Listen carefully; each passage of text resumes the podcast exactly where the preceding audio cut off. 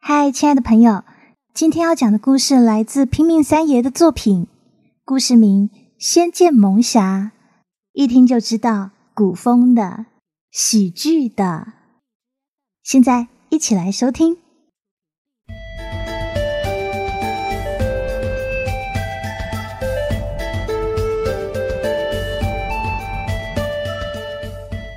三月扬州樱花轻舞，五年一届的武林大会即将在扬州城内慕容世家的大擂台上召开。武林中各路人马都想在这大会上一显身手，从此名震天下。财源客栈内客人络绎不绝，店小二被呼得晕头转向。此刻是武林中人最热血沸腾、最激情澎湃的时刻。唉我来的真不是时候。我拿着青鸢，严肃的跟掌柜的讨价还价：十两纹银一间上房。掌柜的将他的头埋在账簿中，连抬头看我一眼都懒。二十两普通房。二十两，我想他坑祖宗呢。于是脸一横，把青鸢重重往台上一拍，刻意露出我右脸上狰狞的伤疤，说。十两，普通房。掌柜算账的动作顿了顿，略微不耐烦的抬起老谋深算的脸。左边几道狰狞的刀疤纵横交错，跨过鼻梁，穿过他的右脸，终于来到了右颈，纵横了整片可以看到的皮肤。我见了，惊恐的往后退几步，心想：人外有人，疤外有疤。这掌柜的疤长得实在是太，太凶残。十五两，采访。就这样，我屈服在掌柜的淫威下。其实采访也没有多破烂啦，比起抢不到客栈，被迫睡到人家房顶，这里好歹有门可以遮一下。况且溜去厨房摸点吃的也比较容易。但是有人不是这样认为的。我拍拍地上的灰，把包袱整成一个舒服的形状，当做枕头，直接放在地上就舒坦的睡了。青渊冷冷的悬浮在半空中，不愿靠近我半分。我在心里叹了口气，睁开半只眼道：“你是想就这样站一个晚上，还是怎么的？”青渊发出一些微弱的青光。又暗了下去。啊，青渊呢是一把剑，我们武家祖传下来的剑。从外祖父给我起名叫武木木的那一天开始，我这一生注定就是一个命运坎坷的江湖儿女。外祖父毕生的心愿是当上武林盟主，无奈学艺不精，屡战屡败。青渊这把剑是从外祖父的外祖母那传下来的。传说它里面封印了一缕魔魂，剑多了魂魄就可以洞察人的意识，所以攻无不克，战无不胜。但是不知道是人老了还是剑老了，传到外祖父手里以后，硬是没使出半点力量来。我爹娘死得早，外祖父退隐江湖前，把青渊交到我手上，命我好好待他。并且一定要完成他的心愿，有朝一日带着青渊称霸江湖。但是青渊不只是一把有灵气的剑，还是一把有骨气的剑。这把剑傲娇臭屁的很，他嫌弃我是个女流之辈，从接手那一天就没给我好见色看过。于是为了让他更看得起我一点，我在自己如花似玉的脸上画了。贴了两道假疤痕，试图以此变得更威猛些。外祖父说：“我这一个黄花大闺女，要是把脸给弄花了，怎么传宗接代啊？怎么样实现世世代代称霸武林的心愿呢？”我想了想，嗯，祖父说的也有道理。于是，在青渊上画了一只凶猛的老虎，试图从侧面体现出我的威猛。当我拿着被画的乱七八糟的青渊来到镜子前的时候，镜子嘎嘣一声碎了。由此可见，清渊威猛非常。第二天日上三竿，天清气爽，我打了哈欠起身，依祖训胡乱的打套拳法后，精神抖擞，带清渊出门。外祖父曾经说过：“知己知彼，百战百胜。”若说这江湖上最能收集情报的地方，非青楼莫属。可我一介女子，身材摆在那，不管怎么样也混不进那阴声艳语之地啊。是以，我转战街头，东转西转，转悠到街头一处摆摊的地方前，听得一阵擂鼓声。寻那声远一看，前方有一大圈人围绕着一个地方大声叫好。我不由得好奇的凑了过去。我挤到人群的最前方，一瞧，哇，有人表演吞剑！我踮着脚，清渊被我用作支撑重量的柱子。只见场上那表演的汉子举起一把长长的剑，在观众的注视下，缓缓的将剑刺进自己的喉中。嗯，让我猜猜，有多少观众是等着看那汉子破功刺伤自己喉咙的？可那剑一入喉，仿佛消失了一般。汉子丝毫没有压力的将那柄长剑吞入喉中，又缓缓取出。围观的群众唏嘘几声，看起来他们很失望的模样。哼，扬州城的民众怀的都是怎样的一颗心啊！失望归失望，这样一个独特的表演，还是有许多人拍掌叫好。那敲锣的汉子拿着铁盘，绕着人群一个个收银两。听着那掷地有声的铜板全收入汉子囊中，我不禁有些心动。于是我转过头，低声对清渊说：“哎，大丈夫能屈能伸，待会儿咱也表演一个，你记得可得说好啊。”情缘一震，看似很挺我的，猛烈摇晃着。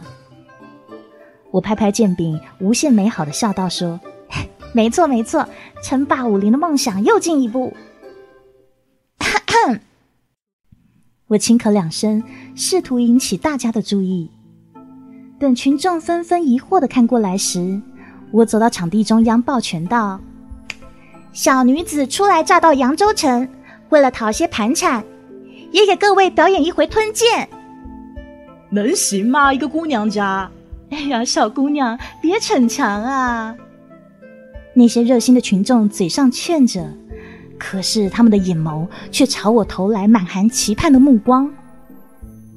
那一开始表演大汉却不屑的斜了我一眼。我最后叮嘱清渊一句：“记得说好。”在观众注视的紧张下，我举剑。缓缓的将箭头送入嘴中，然后，血意四溅的声音，好，好啊！人群满足的爆出一阵雷鸣似的掌声，银子就像砸不死人似的往我身上招呼过来。我在那个布衣汉子惊讶的目光中，不甘的倒在地上。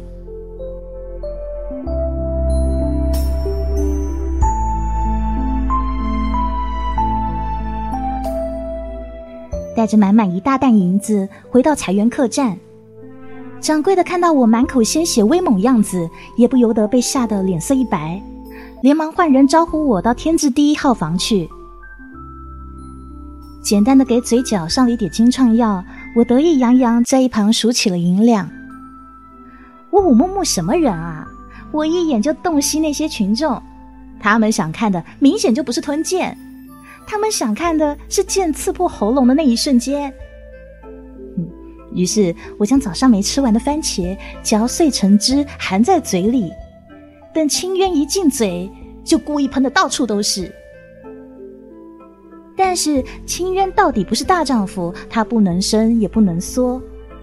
为了表演的逼真一点，我稍微把剑往里头更刺了些。没想到上面较宽的剑刃就划伤我嘴角了。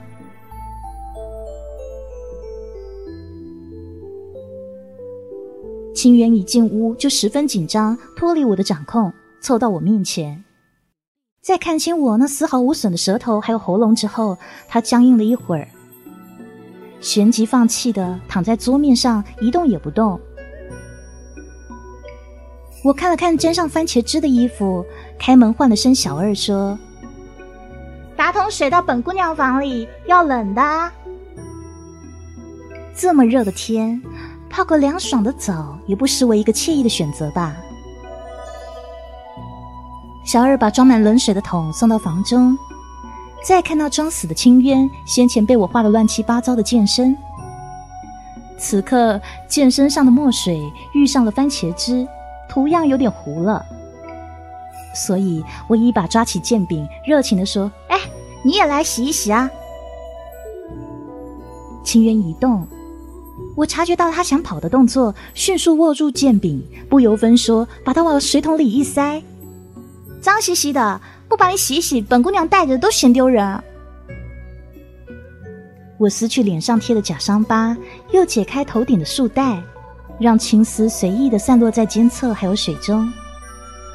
泡在清凉的冷水里，我惬意的发出两声赞叹。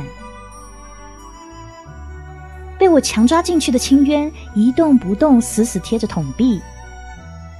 我把他抓过来，伸手就开始搓揉他身上的墨迹。那些被我涂得乱七八糟的图样渐渐掉落，露出原本纯青纯黑的剑身，凌厉威武，霸气非常。但是在我的搓揉之下，那千年寒体的剑身居然逐渐变烫起来。而且有越来越烫的趋势，连那一桶冷水都像是要被煮沸一般。我问他：“哎，你怎么啦？”秦渊的剑身越来越烫，像躺在被煮的锅里一样的灼热感，逼得我一把丢开剑。当我骂骂咧咧的从木桶里窜出来，穿好衣服以后，一回头，清渊已经不见了。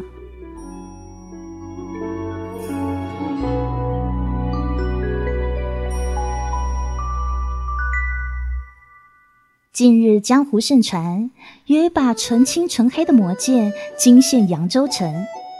那把剑很有灵气，似乎可以听懂人类语言，谁都想得到它。但是那剑剑气凌厉，十分霸道，凡是想靠近他的人，似乎都会被他剑气所伤。如此神剑隔空出世，于是就有人说：得此剑，可得天下。顿时，武林中掀起一阵腥风血雨。哼，用嘎子，我想也知道，那把被传得神乎其神的剑，就我的清渊吗？虽然说外形还是性格被描述的跟清渊半点不差，但是说到剑气凌厉、十分霸道这一点，我是万万不能赞同的。这世道真是以讹传讹，明明就一把破剑，也给他们传成了神剑。但是总不免有贪图名利的人，他们相信那不靠谱的传言，所以武林盟主就扬言道：“得此剑者得天下，能驯服此剑的人，就能直接进入武林大会前三强。”这消息让我精神许多。从小二哥那打听到，最后一次见到青渊的人是扬州城门口一个卜卦的道士。于是我立刻往门口赶去。烈日炎炎下的城门，一个白眉老道摆着一个卜卦摊，摊上插了一面有“白眉道长”四个字的旗，旗在微风中随着柳絮轻轻飘动。那道长见我气势汹汹朝他走过去，抖擞了精神，亲切的问：“这位小侠，测字还是算卦？”我想了想，算卦。小侠想求的是剑。剑有何难呐？老夫说与你听便是。只是听过之后，信与不信，得小侠您自个掂量了。那白眉老道捻着胡须，故弄玄虚一把。于是我掏出一锭纹银，他呢笑嘻嘻的收下。那把剑呐，其实是把魔剑呐。那日，老夫在此摆摊，忽然看到一把青黑色的剑，散发着幽青色的光，从财源客栈的方向向这飞了过来。哎呀，要不是老夫闪得快，这会儿指不定已经不在了。然后呢？那把剑呢？飞到哪去了？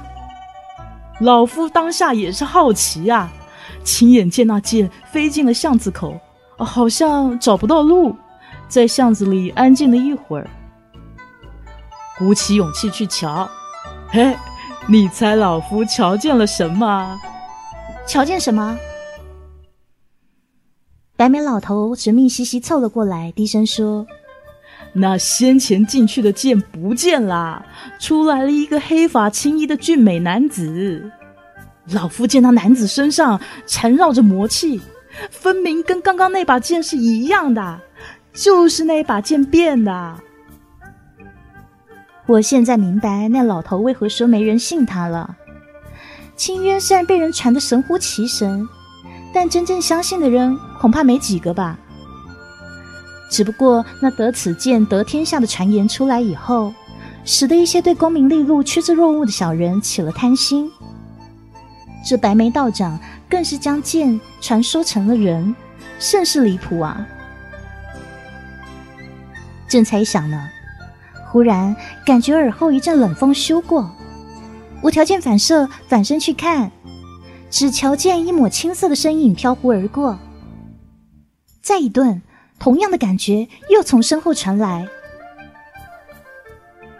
白眉道长也看到那幅景象，他吓得呆愣几秒，然后紧张兮兮、神秘兮兮的凑近我身旁说：“哎呀，看小霞，你与老夫有缘，老夫就在帮你算上一卦。此气怨地冲天，必有刁民出现啊！”话音刚落，那道青黑色的身影就从白眉道长面前飘过。道长猛地一声惊呼，惊吓过度，奄奄的就昏了过去。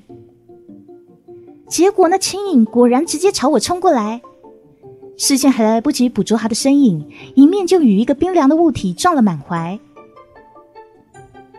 我呲牙咧嘴，捂着屁股，抬头冷不防却瞧见一张人脸，如墨的青丝垂在我脸侧，极其俊美的五官。剑眉下两道深邃的目光，紧紧的锁定我的口水。这是美男。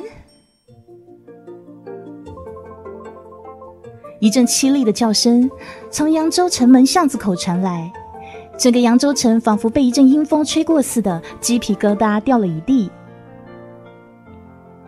昏迷的道长似乎从鬼门关转了回来，悠悠转醒后，就对上一幅很暧昧的画面。魔神一样俊美的男子压倒在我身上，一只手因为摸到不该摸的东西被我弄得骨折，另一只却坚持撑在我身旁一侧，怒目圆瞪。白眉道长捂住胸口退后，背贴到了墙上，闭起眼睛默念着。非礼勿视，非礼勿视啊！我正想直问那男子为何在此神出鬼没呢，却被他腰间一个挂饰吸引了眼球。那是我挂在青渊上的挂饰啊！我颤抖的将视线移向男子的脸，他坚定的对我点点头。我怒上心头，冷声厉喝道：“你，你把我的剑怎么了？”一个时辰后，财源客栈天字一号房里，一股诡异的沉默四下蔓延。一个女人，一个老头，还有一把，哎，化成人形的剑。所以，你是说，你就是秦渊？我假装咳了咳，对那青黑色瞳眸的人说。秦渊点头。外祖父。居然没诓我！我和白眉道长立刻像发现某种奇妙生物一样，将秦渊上上下下打量一番。我摸着下巴问道：“那你既然变成了人，可知道在变人之前发生了什么？清渊摇摇头，也许是刚刚变成人没多久，声音还有些干涩。我意识清醒以后，就是这副模样。依老夫看，白眉道长不懂门道似的摸摸胡须，继续说：“若真如小霞外祖父所说，这男子是封印在剑里的一缕魔魂，那么之前可以一直依附在剑上，必定是意识稳定。”小霞，你回想一下，是不是发生了什么事，让他的意识忽然间变得不定了，才被迫从剑中弹了出来？白眉道长看起来坑是坑，但说的话挺有道理的。我蹙眉深思了一会儿，清渊失踪前，我好像带着他一块洗澡。我的视线不由得移向清渊。四目相交那一刻，彼此眼中都有了然的神情。清渊的俊脸腾的一红，十分诚实的把答案一下写在脸上。我一副恍然大悟的模样。哦，原来你是看了我的身体才意识不稳的。清渊的耳根更红了，俊美的脸因为尴尬染上一丝不知所措的恼怒。我在心里拨着算盘，武林盟主说过，可以驯服此神剑的人，就可以破例进入前三强。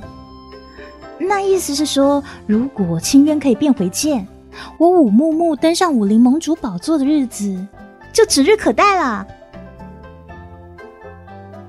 都说物极必反嘛，既然他是看了我的身体，一时激动才变成人，说不定再看一次就变成剑啦。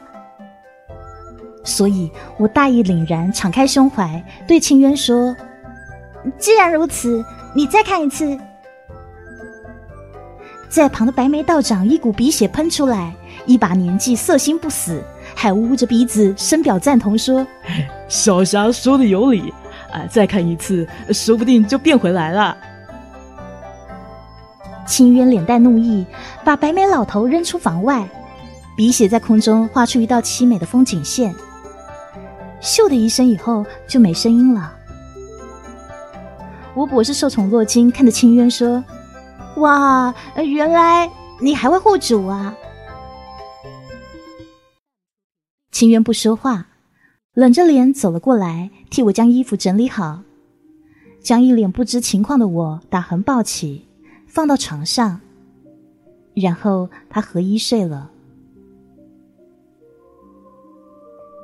门外传来白眉老头不死心的抓门声。小霞，小霞，老夫还有一法。听闻城外三里有片树林，那里有个洗剑池。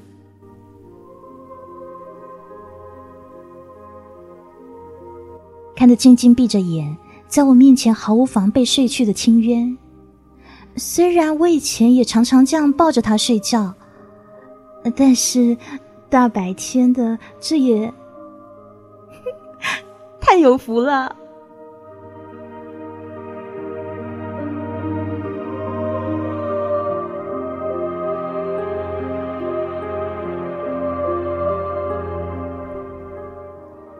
自从清渊变成人被我捡回以后，每每出门，我都感觉有千万道视线化作利刃向我刺了过来，如鲠在喉，寸步难行。我想问清渊，他有没有同样的感觉？转头却发现往他飞过去的都是桃花，于是我发现了清渊的价值。赶巧囊中有点羞涩，于是我在某个阳光正好的早上问清渊说：“清渊呐，你喜欢当铺还是喜欢青楼？”正在喝茶的他愣了愣，他问：“何出此言呢？”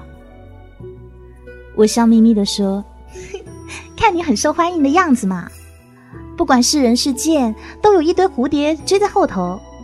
要是把你卖了，肯定很值钱。”清渊的嘴角抽了抽，怎么你不当武林盟主了？唉，在当盟主前，首先要能当起人呐。我从怀里掏出一个擦亮的大苹果，递给他：“喏，先把你养肥再说。”清渊看着那颗大苹果，眼中几许怀疑，但还是伸手接了过去。在我直勾勾注视下，他咬了一口，好吃吧？嗯。我欣慰的看着他，好吃就好，不枉费我辛辛苦苦的从大黄的嘴里抢过来。于是清渊脸色一青，哼，我说的大黄是掌柜的他养的一条大狼狗。我乐呵呵的看他的反应，表面上却邀功似的说：“哎，为了这个苹果，我可被大黄追了好几条街呢。”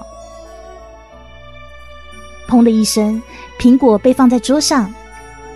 清渊黑着脸站起身，一言不发，忽然将我提起来扛在了肩上。